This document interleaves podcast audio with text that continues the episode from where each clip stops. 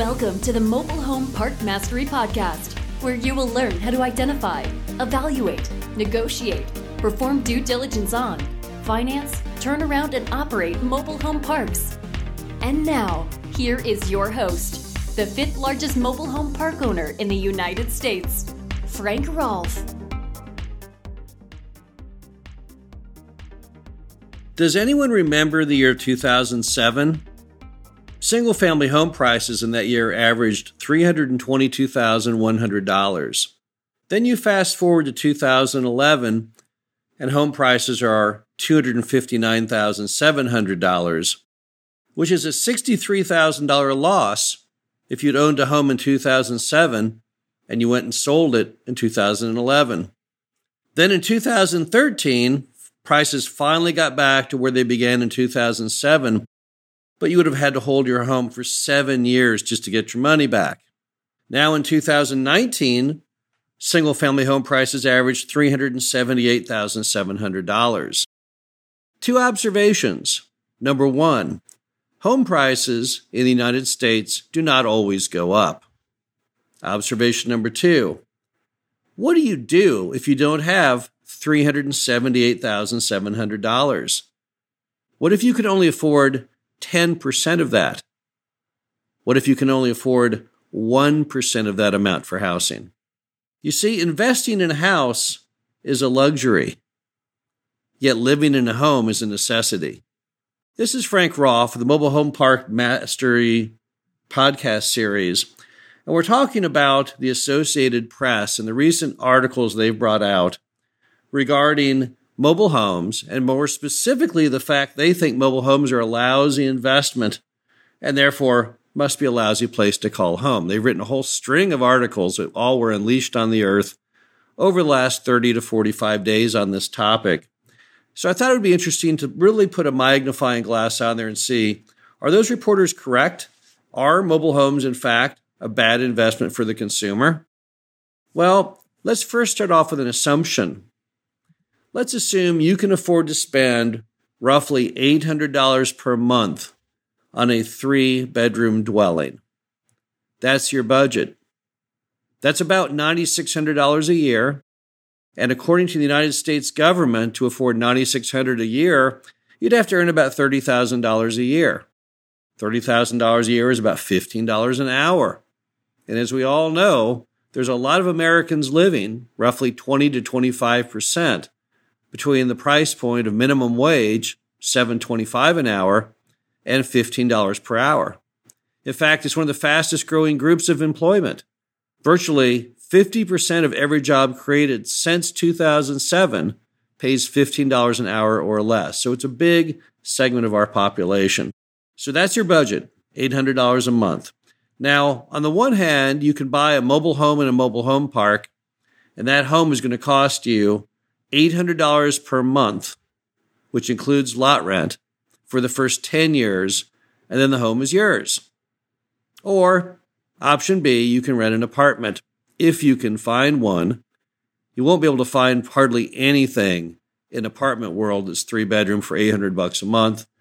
The US average is 1200 a month and that's for a two bedroom. Most of the markets we serve, the three bedrooms are around $1500 a month. But just for sake of argument with the Associated Press, I will pretend, which I know doesn't exist, that you can find a suitable three bedroom apartment for $800 a month. Of course, it'll be a Class C building in a terrible location, but nevertheless, let's just proceed and look at this strictly economically. Now, what will you spend over a 20 year horizon? On the mobile home for the first 10 years, we'll spend $800 a month, and that's $96,000 over a 10 year horizon. But for the second 10 years, you're only going to spend 400 a month because now the home is yours and all you have to pay is a lot rent. So that second 10 years will cost you 48,000 bucks for a grand total of $144,000 spent in housing over a 20 year period. But let's look at the apartment. You could rent that apartment, right, for 20 years, but that will cost you $192,000. So what's it mean? It means you saved $48,000 over a 20 year horizon by buying the mobile home as opposed to renting the apartment. Now, does that parallel what happens if you spent $378,000 on a single family home? Probably not. Because again, the issue is not can you invest? The question is can you put a, put a roof over your head within your budget? In fact, if you read a lot of the most recent articles right now on single family homes, they lament the fact that people aren't investing more, investing less, and the interest rate's down a, a schmidgen. And as a result, they assume there's a 2.39 greater advantage and all just endless malarkey. But that's great if you're rich enough to buy one of those houses. But for many Americans, probably a third of the entire US population, they simply can't even get into that game. So, what does it mean? It means the Associated Press is basically advancing a false narrative. There's an old Spanish proverb that says, with the high and mighty, always a little patience. Which means when you have plenty of food on the table, roof over your head, gas in your car, you can withstand a lot of the things that life may throw at you. But that's not true for many mobile home park customers. They simply don't have that luxury. And apparently, the Associated Press doesn't understand that. It would be no different than if the Associated Press wrote an article on people and their savings and their investments. They could say that many people are really lacking in investing because they're not putting in $100 a month or $1,000 a month into their retirement plan. They're not taking advantage of all these IRA laws and oh gosh, you could make so much money in the stock over the last five years, and bond yields are X and CD yields are Y. But that doesn't matter to you when you have no money to invest. A lot of people are simply scraping by.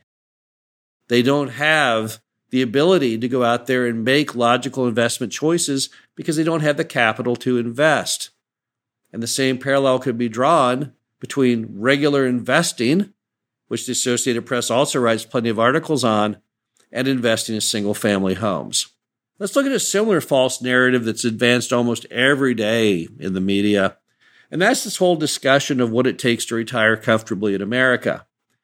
I just read an article a few moments ago, and it tells me that the average U.S. individual needs to have saved by the time they reach retirement between one and one and a half million dollars. If you haven't done that, I guess you've apparently failed yourself and your friends and your family because that's how much you need to live comfortably. Well, how many people have between one and one and a half million dollars saved in the United States today? And the answer is hardly anyone. Certainly not 90% of the US population, possibly even higher than that. But by far the majority don't. By far the majority of Americans are going to be going into retirement on a Social Security check of roughly $1,200 a month, because that's what the average Social Security check is. And you might say, what about the pensions? Well, they don't have one. What about the savings? Well, the average American household at retirement has somewhere around $70,000 in total assets, and that's the average. That means half have less. So the bottom line is the Associated Press needs to stop being snobs and wake up to what's going on out there in the real world. When we talk about affordability on mobile homes, we're talking about right now you need affordable housing. It's not viewed as an investment tool. And on top of that, perhaps we as a nation are viewing housing completely inappropriately by thinking it's an investment tool. If you look at the price of housing going back many, many decades, not just from the period beginning in 1960. If you go all the way back to the period beginning at the turn of the century, well, you'll see that homes were lousy investments decade upon decade upon decade. Talk to somebody that owned a home back in the 1930s. How did they fare with it? Not good. By the 1940s, it was worth probably maybe what they paid, if not a little less because it wasn't until about the 1970s that people started thinking of homes not as shelter, not as a dwelling, but as a way to make money, a way to save value, a whole investment program built around a house. It seems ludicrous, does it not? How in the world did the nation get here? Perhaps there were so many people with a vested interest in this narrative that homes are an investment. Think of all the home builders, the mortgage companies, all these different groups. They all profit from convincing you that a home is an amazing place to park your money, whatever money you have. And with that false narrative, they were able to garner greater customers, greater revenue.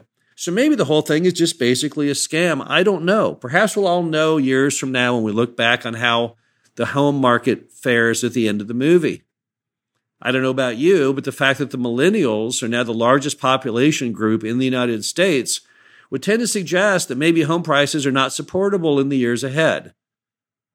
Maybe what we're seeing right now is the very top of a bubble, which will have a long decline. Same thing that happened to people who made silent movies back in the 20s when they brought out the talkie. I don't know. But going back to the original topic, you certainly cannot, not for one minute, ever say that a mobile home is a bad investment because you should not view it as an investment. You need to view it as what it is affordable housing, something that can, people can afford, something that has no rival, something that nobody else can possibly provide as nice a product as. Apartments can't do it. Single family homes can't do it. Can't even meet the price point.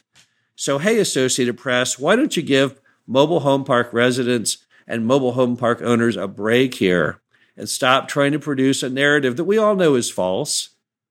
Clearly, the best thing you can do if you're trying to provide a roof over your head and a nice, clean, safe place to live with your own yard no one knocking on your walls and ceilings, the ability to park by your front door, and a sense of community as a mobile home park. And let's forget this ridiculous narrative of how it fares as an investment vehicle, because that's not truly fair to anyone, and it's not really the correct thing to say about what is truly the only option for affordable housing in the United States. This is the Frank of the Mobile Home Park Mastery podcast series. We'll be back again next week. Thank you for listening to the Mobile Home Park Mastery Podcast. Be sure to visit us at mhpmastery.com to subscribe to the show, read our show transcriptions, and access all of our great information on mobile home park investing.